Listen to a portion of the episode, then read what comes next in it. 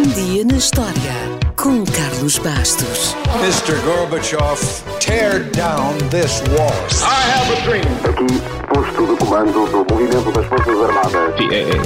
É fazer a conta. Houston, we have a problem. Yes, we can. And now for something completely different.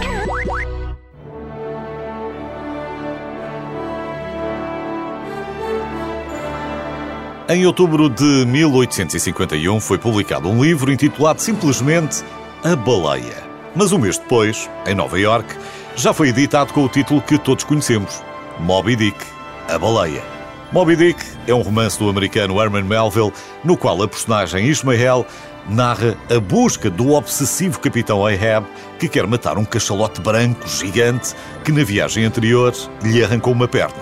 A primeira coisa que deve saber é que a inspiração para Moby Dick não veio de uma baleia, veio de duas, ou melhor, dois cachalotes. Parte da história foi baseada num cachalote chamado Mocha Dick.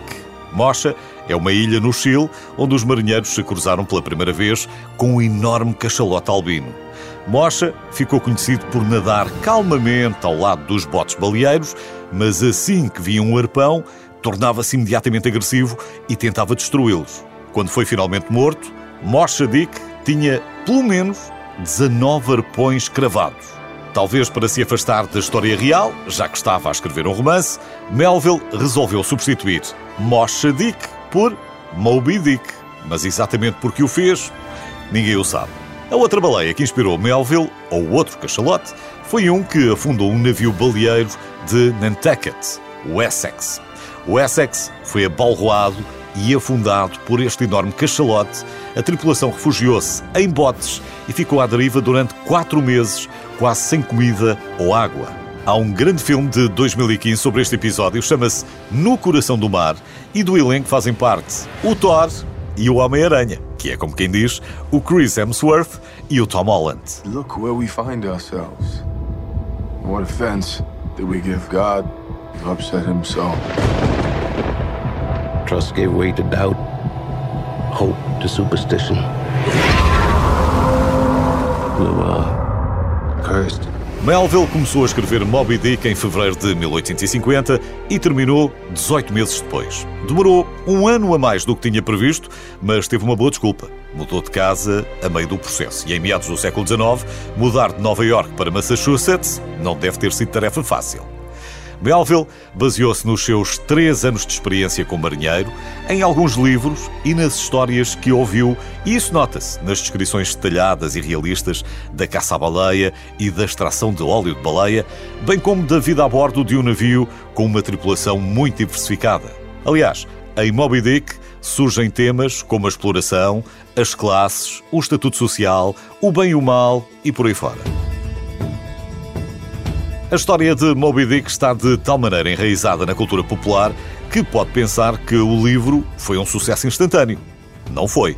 Moby Dick recebeu críticas mistas e foi um fracasso comercial. Quando Melville morreu, já nem era publicado.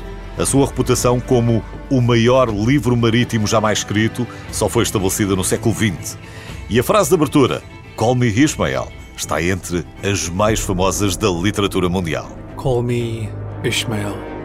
Some years ago, never mind how long precisely, having little or no money in my purse and nothing particular to interest me on shore. Apenas 3.715 cópias de Moby Dick foram vendidas durante a vida de Melville.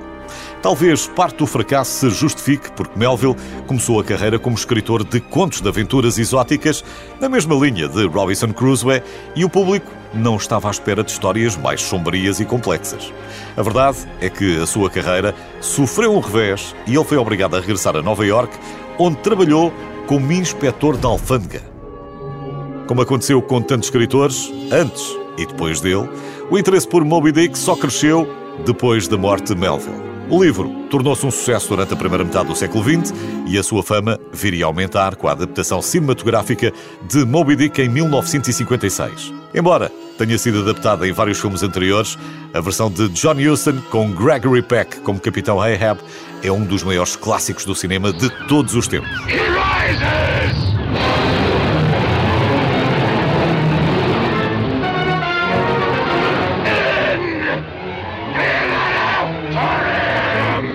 Para terminar, fico só a saber que o Starbucks estava para se chamar Pequod, em homenagem ao navio do capitão Ahab. Porém, um cofundador não gostou muito do nome, mas gostou da ideia. Assim, a maior cadeia de cafetarias do mundo foi batizada, não com o nome do navio de Moby Dick, mas com o nome do Sr. Starbuck, o primeiro imediato do capitão Ahab, e uma voz da razão muitas vezes ignorada.